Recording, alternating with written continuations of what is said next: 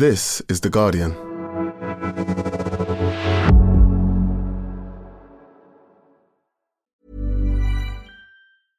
Introducing Wondersuite from Bluehost.com. Website creation is hard, but now with Bluehost, you can answer a few simple questions about your business and get a unique WordPress website or store right away. From there, you can customize your design, colors, and content. And Bluehost automatically helps you get found in search engines like Google and Bing. From step-by-step guidance to suggested plugins, Bluehost makes WordPress wonderful for everyone. Go to bluehost.com/Wondersuite. Finding your perfect home was hard, but thanks to Burrow, furnishing it has never been easier. Burrow's easy-to-assemble modular sofas and sectionals are made from premium, durable materials, including stain and scratch-resistant fabrics. So they're not just comfortable and stylish, they're built to last.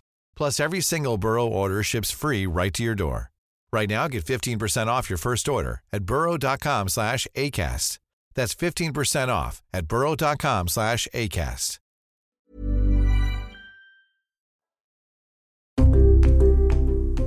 Hi, my name's David Wolfe, and I'm the editor of The Guardian Longread. This summer, we're picking a few of our favourite pieces from the year so far and giving you a little look at how they were made and why we like them so much. The piece I picked today is called Battle of the Botanic Garden, the Horticulture War Roiling the Isle of Wight by Mark O'Connell.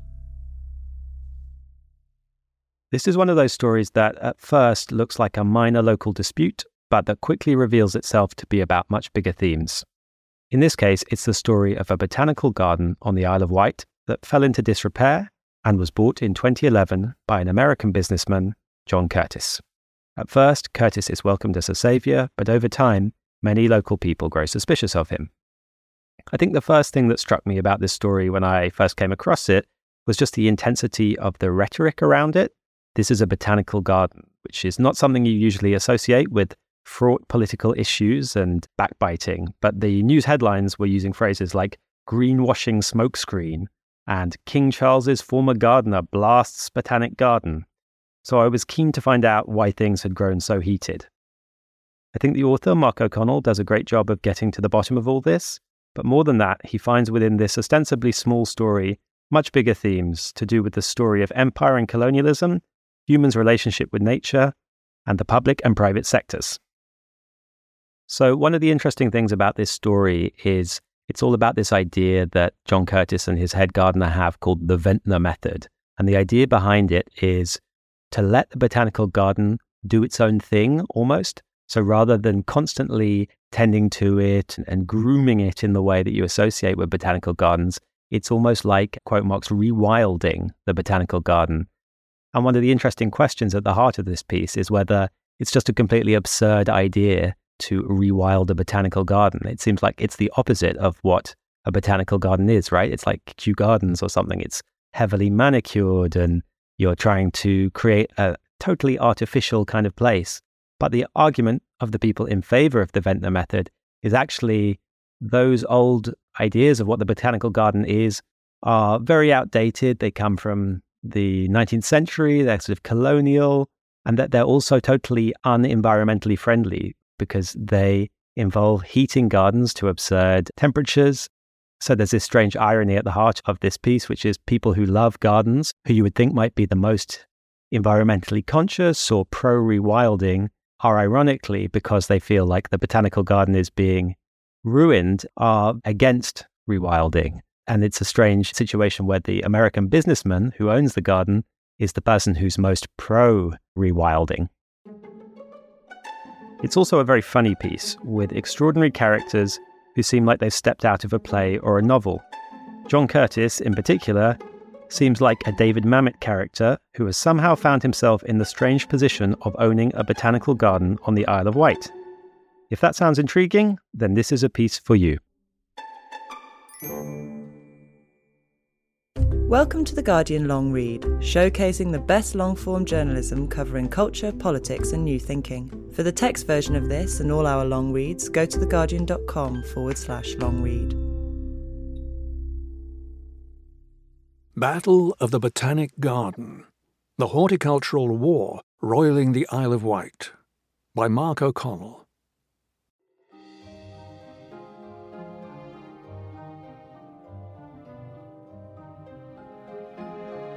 John Curtis's enemies. And for a man who runs a mid-sized botanical garden on the Isle of Wight, he has surprisingly many, have a tendency to refer to him as the American businessman. A phrase that, for many islanders, carries overtones of rapaciousness and cultural barbarism. He would rather not have quite so many adversaries, but neither does it seem especially to disturb him to be the object of simmering ill will on the island. He's not in the business of deliberately goading his detractors, but he tends, in his discussion of the increasingly public argument unfolding around his stewardship of the garden, toward a certain easygoing, sprightly provocation. "I'm a lightning rod," as he put it to me in our first conversation, and on several occasions thereafter.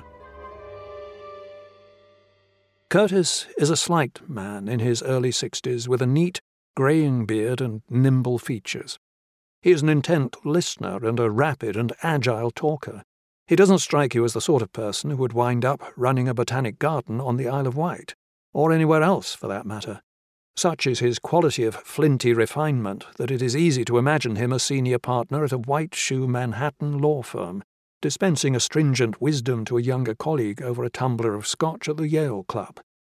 He was born into one of Connecticut's oldest families, and is a direct descendant of the Puritan preacher John Winthrop, who founded the Massachusetts Bay Colony in the 1630s, and whose A Model of Christian Charity sermon, popularly known as the City Upon a Hill speech, is a core text of American exceptionalism. Curtis, too, presents himself as something of a pioneer, conducting a grand historical experiment in the field of botanical gardening. For over a decade now, he has owned and managed Ventnor Botanic Garden, a relatively minor but beloved institution on the southern tip of the Isle of Wight. From its foundation in 1970 until it was sold to Curtis in 2012, the garden was publicly owned and run by the Isle of Wight Council. The significance of VBG has always had primarily to do with the microclimate in which it sits. Positioned on the southernmost tip of the island, and sheltered from the north winds by the chalk hills rising above the channel, Ventnor is 5 degrees centigrade warmer than the British average temperature. And the place is pitched to visitors as Britain's hottest garden. The microclimate, too, is at the heart of Curtis's controversial management and of the densely acrimonious controversy that surrounds it. At a typical botanic garden, plants from all over the world are cultivated by a team of vigilant gardeners, by means of watering, artificial heating, and chemical intervention. Since Curtis's takeover, very little of this kind of thing, which is loosely understood by the term gardening, has been going on at Ventnor. Instead, what is being employed is a set of practices Curtis has branded the Ventnor Method. Rather than the rigorous superintending of a typical botanic garden, plants at Ventnor are allowed to grow naturally where they sow. Thanks to the garden's microclimate, species native to Australia and South Africa and the Mediterranean, which would perish in mainland soil, are able to thrive at Ventnor with little intervention. And it is this comparatively laissez-faire approach to the upkeep of the garden that lies at the core of the controversy.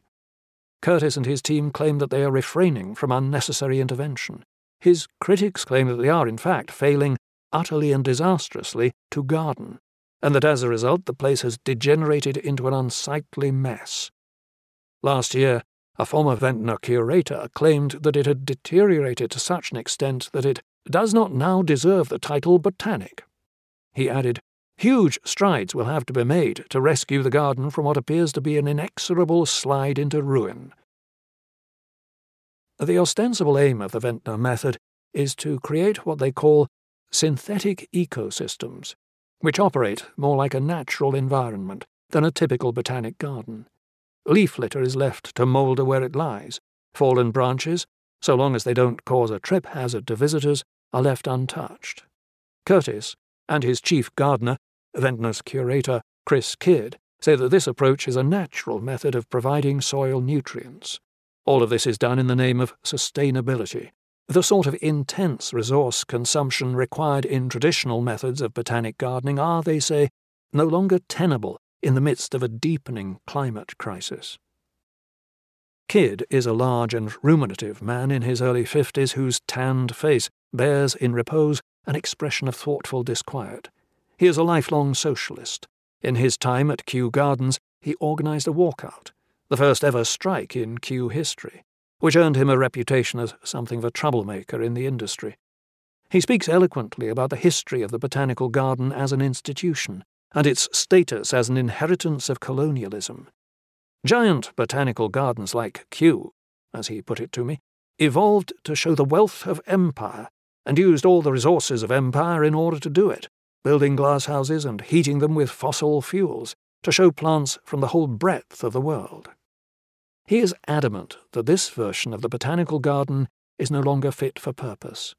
He sees Ventnor as an experiment, as an attempt to find out what a botanical garden should look like in the 21st century. Ventnor's increasingly insistent critics, however, including prominent figures in the botanical community, former employees and the charitable body set up to fund the garden in its days as a public institution, say that what they're doing is essentially an exercise in rewilding a botanic garden, and that such a venture is an obvious absurdity. The language of environmentalism, they say, is being used to justify what is in reality a deliberate policy of underfunding, and the neglect and dereliction of a once beautiful and botanically significant garden. I firmly believe, as another former Ventnor gardener put it, that something must be done before there is little else left and a national treasure is lost.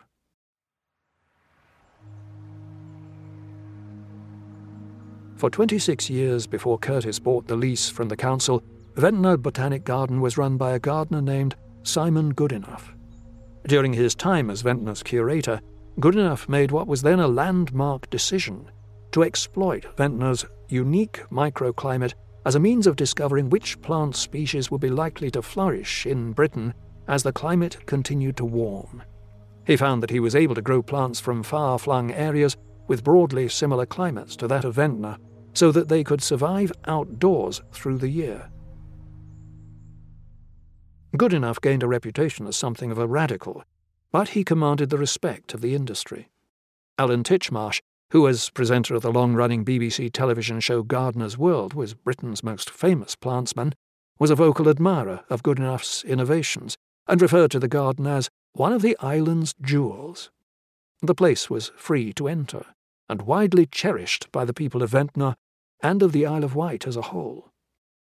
Still, the garden was not a lucrative proposition.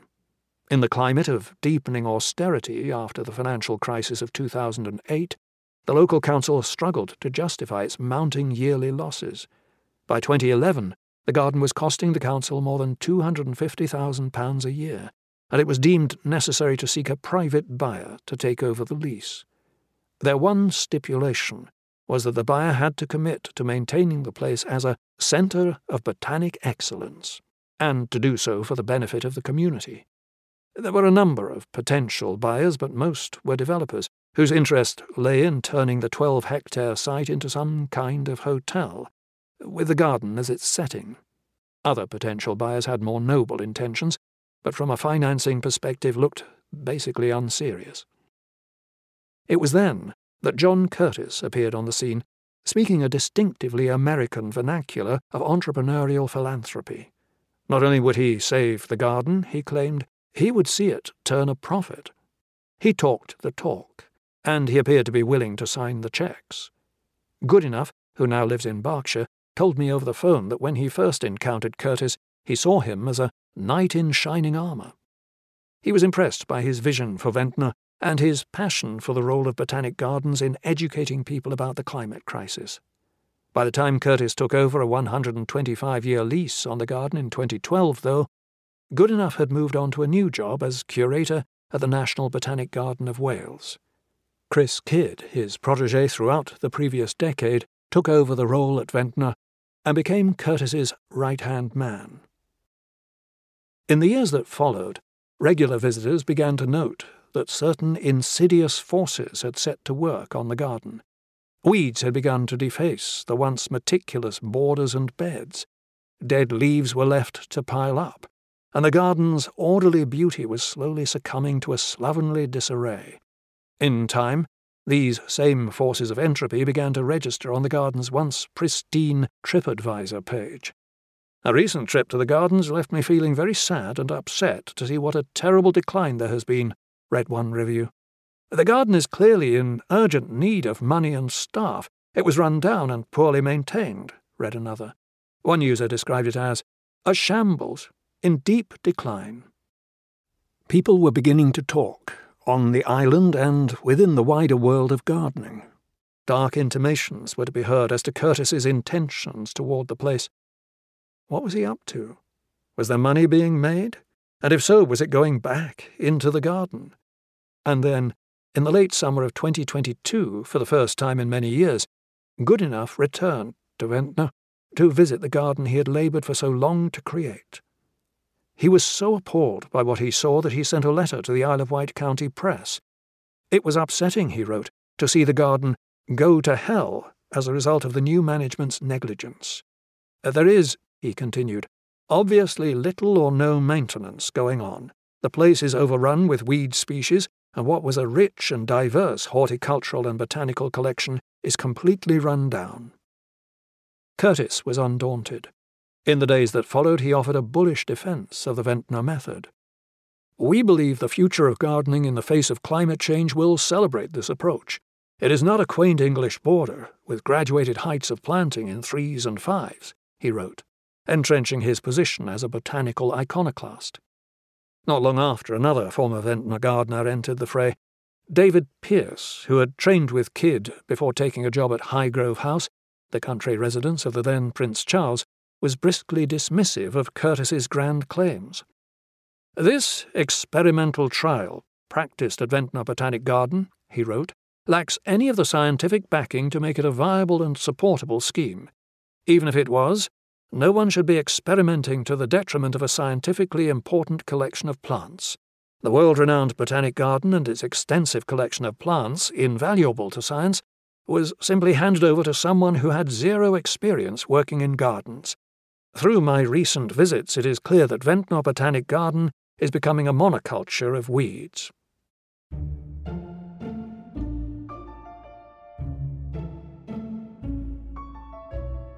The conservative press took an interest, sensing an opportunity to portray the conflict as a proxy battle in a larger culture war between radical environmentalists and people who just wanted their nice garden back. King Charles's former gardener blasts Botanic Garden's owner for rewilding project he says has turned it into monoculture of weeds, ran a classically verbose Daily Mail headline. King Charles's ex-gardener attacks Botanic Garden's greenwashing smokescreen, announced The Telegraph. After years of simmering tension with the locals who most cherished the garden, Curtis now found himself at the centre of a PR fiasco.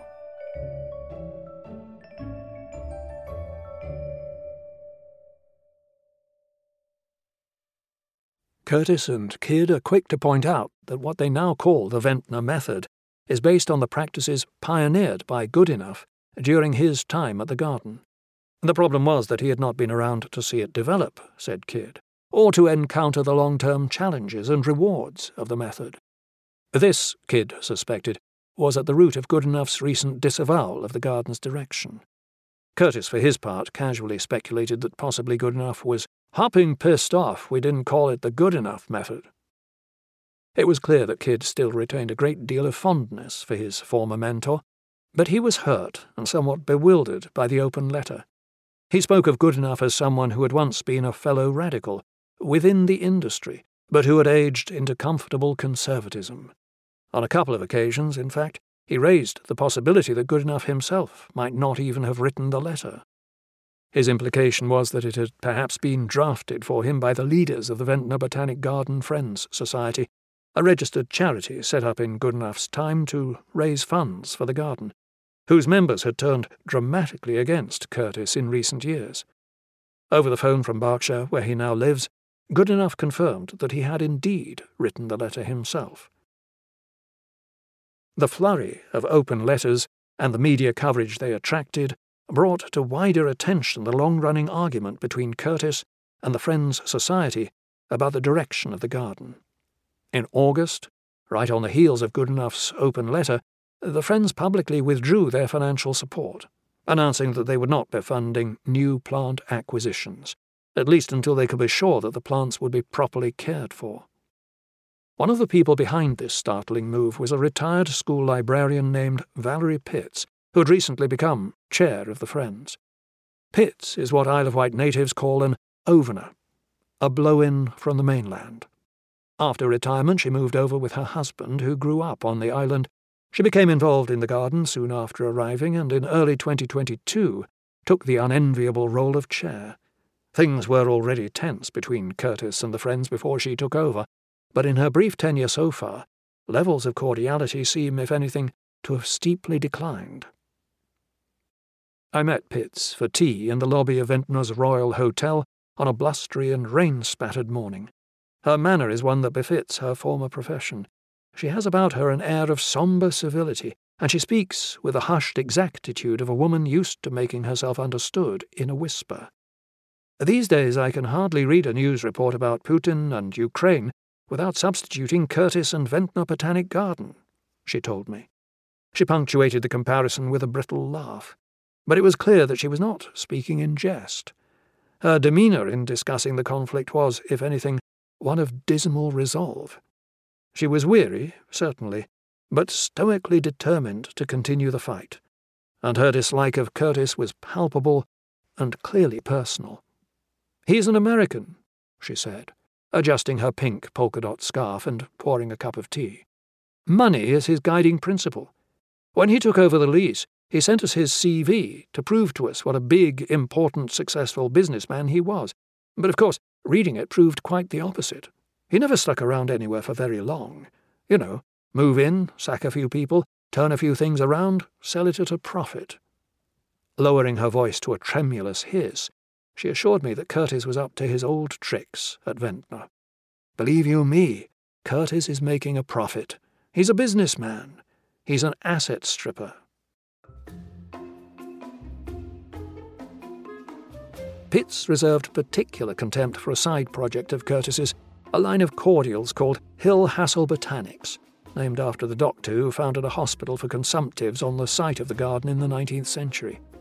It's a separate company, but the eucalyptus leaves are being harvested on VBG property, on VBG time, with VBG staff, using VBG resources.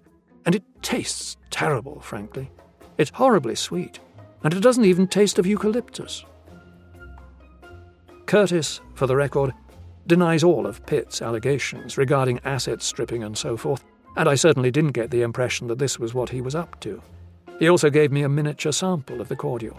It seemed fine, as such beverages go. Pitt was not wrong on the question of its sweetness, though it may be a somewhat frivolous charge to level against a cordial.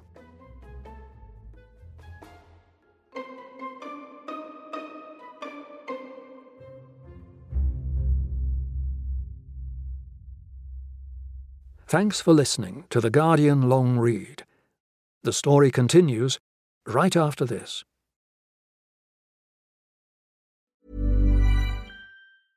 Introducing Wondersuite from Bluehost.com. Website creation is hard, but now with Bluehost, you can answer a few simple questions about your business and get a unique WordPress website or store right away. From there, you can customize your design, colors, and content. And Bluehost automatically helps you get found in search engines like Google and Bing. From step-by-step guidance to suggested plugins, Bluehost makes WordPress wonderful for everyone. Go to Bluehost.com/Wondersuite. The audio long read is supported by BetterHelp. Here's a question. If you had an extra hour in your day, what would you do with it? Watch TV? Read a book? Meet up with a friend? Maybe a little nap? A lot of us spend our lives wishing we had more time. But for what? Perhaps to best answer that, you need to work out what's truly important to you, then make that's a priority. Therapy can help you work out what's most important to you. It isn't just for those who've unfortunately experienced trauma in their lives. Therapy can be helpful for learning positive coping skills and for setting boundaries. It can empower you to be the best version of yourself. If you're thinking of starting therapy, give BetterHelp a try. It's entirely online and designed to be convenient, flexible, and suited to your schedule. Just fill out a brief questionnaire to get matched with a licensed therapist and switch therapists anytime for no additional charge. Learn to make time for what makes you happy with BetterHelp. Visit betterhelp.com/audiolongread today to get 10% off your first month. That's BetterHelp, HELP.com/audiolongread.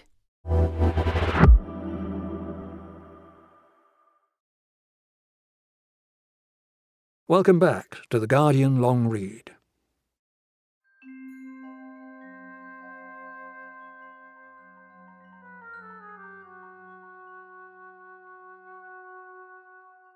Curtis is convinced that a lot of the animosity towards him is due to straightforward anti-American sentiment.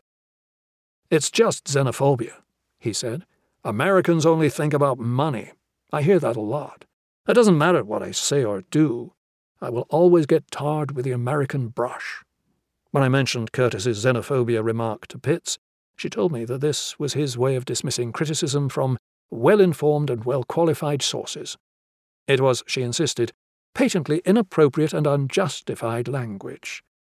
In the early days, Curtis feels, there was also a related misapprehension. "I think a lot of people thought, OK, here's this American billionaire, and let me point out I'm very far from a billionaire, who is just going to step in and replace the council," he said.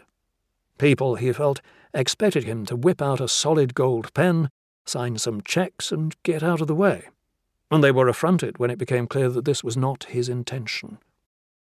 It's not hard to see how this misapprehension arose, even in the town and country attire he wears to walk around the garden.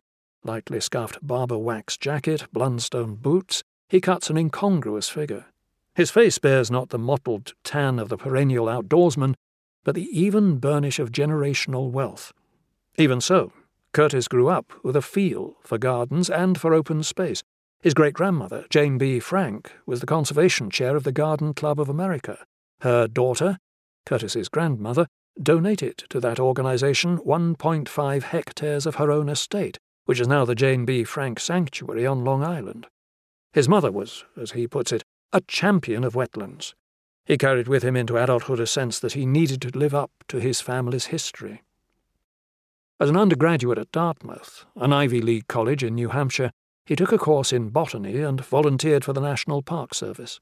The gardening stuff, though, was an undercurrent. Business was the prevailing tide. After graduating from Dartmouth, he did an MBA at Harvard Business School, and worked for some years for a consultancy firm where he spent his time advising management on ways to maximise profit margins, often by terminating employees deemed surplus to requirements. After that, he worked at a multinational consultancy firm called Environmental Resource Management, advising large corporations on environmental impact and sustainability. In 1998, Curtis and his wife, Mylene, bought a second home on the Isle of Wight. The place appealed to him primarily because it reminded him of Connecticut, where he'd grown up. He'd been coming to the island for 13 years, spending weekends and summer holidays there with his family. He was in his early 50s by the time the situation with the council arose in Ventnor, much too young to retire but ready for a change of direction. By this time, he had left consultancy and had spent the previous year or so setting up a biofuel business in Wolverhampton, converting vegetable oil and animal fats from restaurants into biodiesel. "It was a strange little chapter," recalled Curtis's daughter Morgan with a kind of indulgent wonder. "He was living for a while in this, like, caravan at an outdoor education centre and going to this factory every day and mixing chemicals. He was convinced that this was one of the solutions to climate change." The scheme never really took off, and when the government cut the tax subsidy for biofuel initiatives, Curtis started looking elsewhere.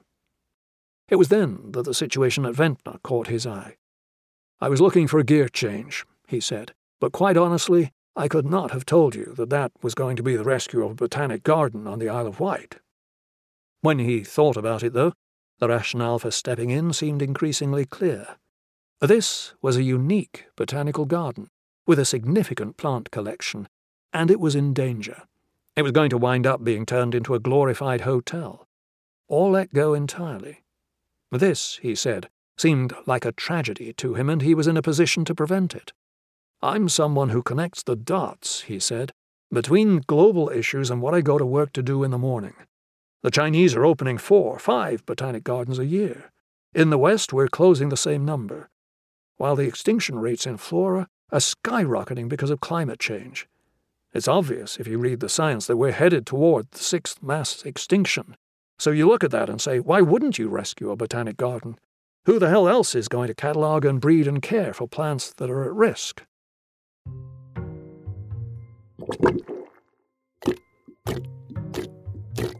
Since he had acquired Ventnor, Curtis told me, he had from time to time found himself cleaning out the garden's compost toilet with Chris Kidd.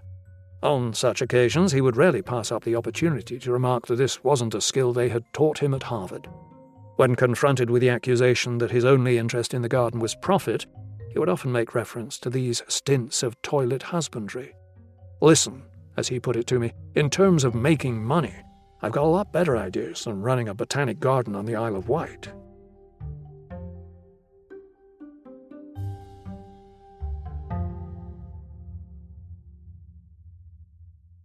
I visited Ventnor Botanic Garden in early November last year, and the place felt less like a typical botanical garden, regimented beds, aura of educational consequence, than a large and lushly cultivated municipal park.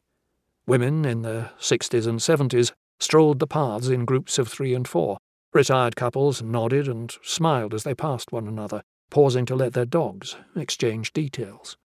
Certainly, the place was scruffier than you'd expect a botanical garden to look, but as I walked, it wasn't the air of slight dishevelment that struck me most forcefully, so much as the near total absence of labels. I know nothing about botany or horticulture, and so although I was having a pleasant time walking the shaded, meandering paths of the garden's 12 hectares, I was never actually clear on what I was looking at, or what I was supposed to be learning from any of it. Unlike a typical visitor to the garden, however, I had Chris Kidd at my side as I walked, pointing out rare species of plants and elucidating the finer points of the Ventnor method. The absence of labelling, he insisted, was a deliberate gambit. The idea was to create an immersive experience for the visitor. The area we were currently walking through, for instance, was Australia. All the plants were native to that part of the world, and as visitors strolled among them, the idea was that they should experience something like the illusion of being in the actual Australian bush. And just as no one tidies the wild, Kidd said, no one labels it either. If the garden looked a bit of a mess, it was because nature itself was a bit of a mess. And besides, the leaf litter helped to cultivate colonies of fungi that would never otherwise grow. Curtis and Kidd's critics are not buying it. This sort of thing is all well and good, they say, but it is not what a botanical garden is supposed to be. For a botanical garden to be worthy of the name, its entire collection is supposed to be clearly labelled, so that visitors know what they're looking at, and rigorously catalogued so that changes can be measured. Colin Pope, a retired senior ecology officer for the Isle of Wight, worked with Kidd on a voluntary basis at the garden from 2015 to 2020.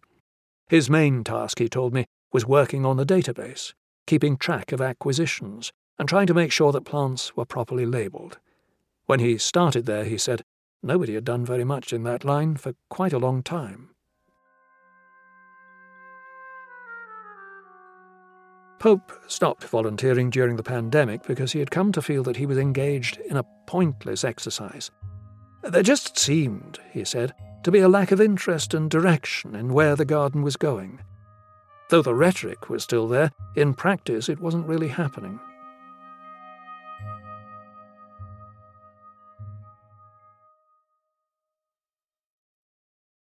You don't need to spend long in Ventnor to understand one reason its botanic garden is of such importance to the people of the area.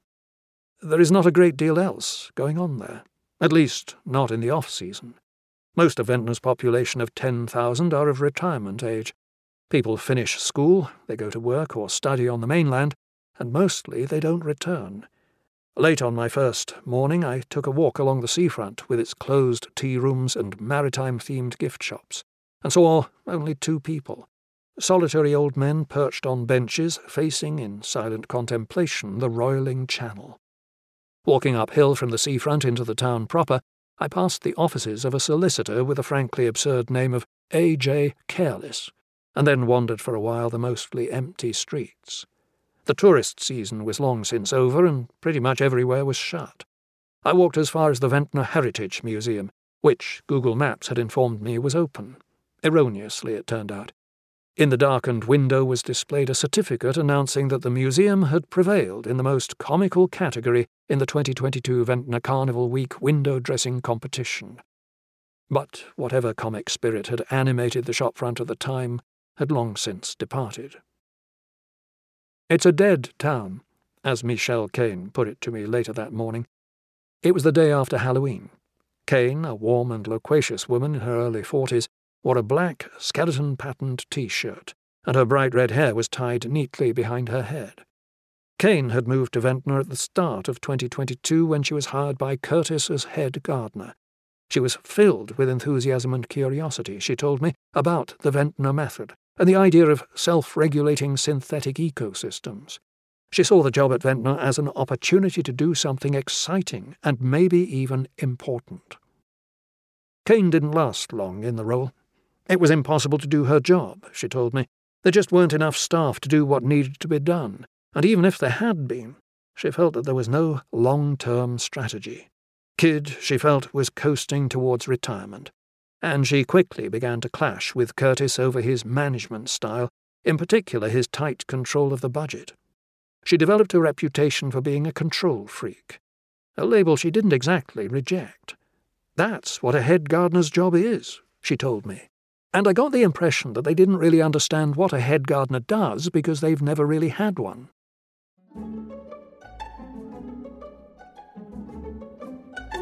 After an argument with a contractor at the garden's well-being centre, Kane was asked to leave. She'd been there barely 6 months. Remarkably, she does not appear to have taken this personally. She seems, if anything, far less concerned about her career than she does about the garden itself and the missed opportunities for improving it. The basic problem, according to Kane and others, is chronic underfunding. This is the real reason, she said, that nature is being left to take its course. Dominant species, she said, have been allowed to dominate because of a lack of garden management, and that means that biodiversity has been lost. And this state of affairs, she said, is fundamentally at odds with the project of gardening, which was the designing and shaping of a space according to human desires.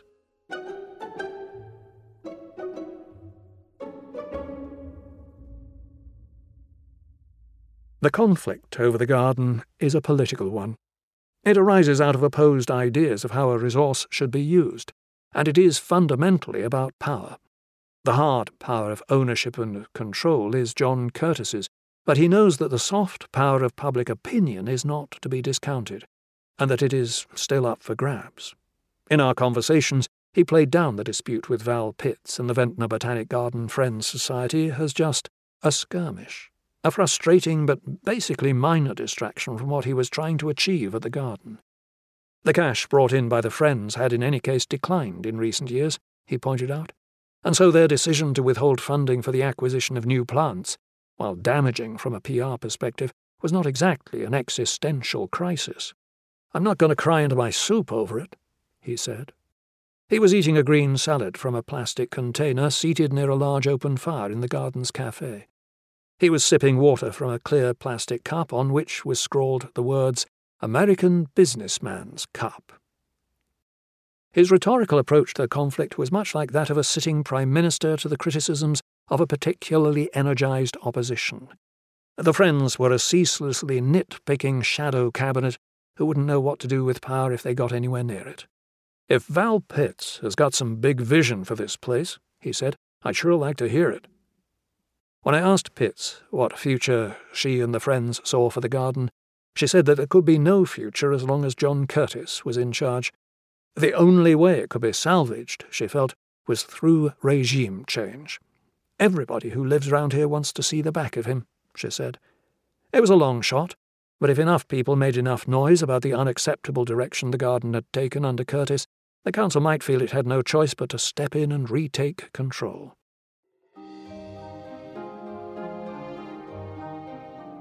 Curtis, for his part, knew that they wanted him out, but he also knew that they had no real power to remove him. Besides, he continued, the whole idea was fundamentally misguided.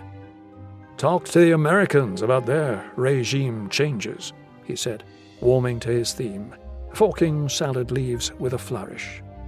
"It just makes a bigger mess. Watch what happens in Russia. Everyone wants regime change there. It's going to get much, much worse. You've got to be careful what you wish for. Suppose there was nobody here with the capacity to backstop a little economic hiccup. Now what? What are you going to do? You're going to fire all the people? You're short. 25 grand. The payroll's tomorrow. What are you going to do? People don't understand this. You got to stare at the damn thing. That's the ultimate reality. What are you going to do? Which one of you people is going to write the check? Because you've got hungry mouths out there and they deserve to be paid. That's my reality. I signed up for that. That's what business guys do."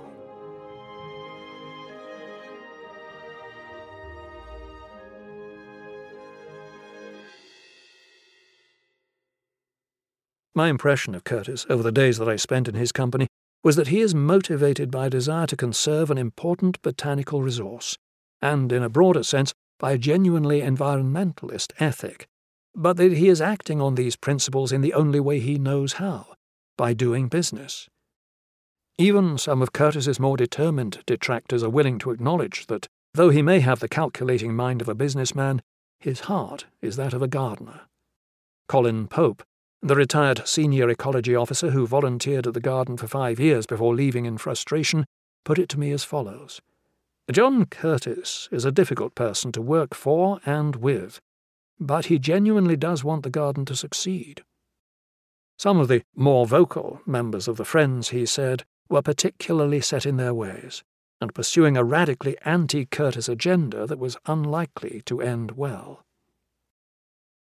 Michelle Kane, notwithstanding her deep misgivings about Curtis's approach to the garden, and equally deep misgivings about his capabilities as a manager, also felt that he was motivated by a sense of responsibility and care. Despite having been let go, she herself had not given up on the place. That was why she was still in Ventnor, why she had not moved back to the mainland after she'd lost her job as head gardener, why she had rented an apartment in the place she called a dead town. She had started working at the garden because she felt that she could fix it, and she had not stopped feeling that way. She hoped, despite her differences with Curtis, to be able to work there again. She hoped one day to return to the garden she had been forced to leave. A good gardener, she told me, was someone who put the garden before her own ego, before her own career. "The garden is always the boss," she wrote to me in a later exchange of messages. "Be observant, and it will tell you what it needs." On my last afternoon in Ventnor, I took a final walk around the garden. As I made my way up the meandering paths toward the coastal walkway, I could hear the distant sound of a chainsaw.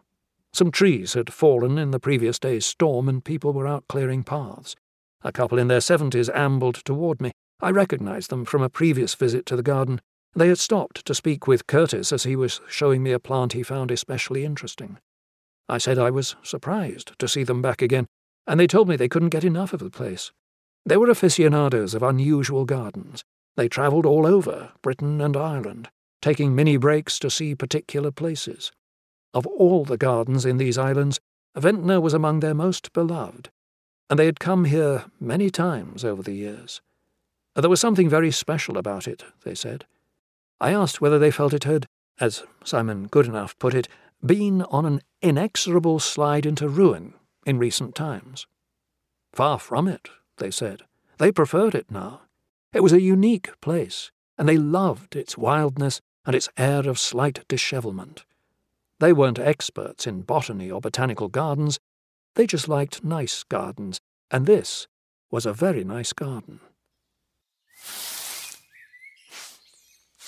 As I walked on, I passed some volunteers, sweeping paths and picking up debris from the storm. It struck me as quietly remarkable that these people were willing to donate their time and energy to the upkeep of a garden that was no longer publicly owned.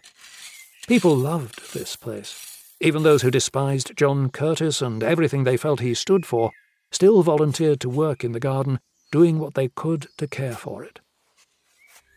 On some level, they believed that, despite everything, it was still theirs. On some level, they were right.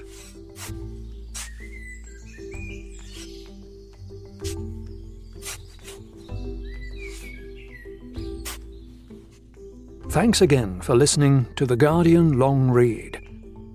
That was Battle of the Botanic Garden, The Horticulture War Roiling the Isle of Wight, by Mark O'Connell. Read by Simon Vance and produced by Jessica Beck. The executive producer was Ellie Bury. For more Guardian long reads in text and a selection in audio, go to theguardian.com/longread.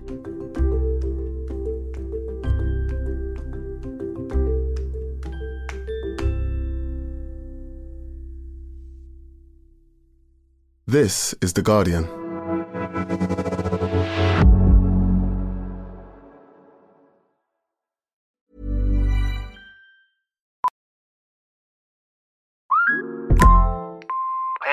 Bri here. Gotta work from home today because the whole family caught a nasty. Daddy! Hey, Mikey! If you're gonna puke, find the popcorn bowl! But my availability is 110%. Coincidentally, so is my fever. Kidding. Mel, I'm so cold but hot.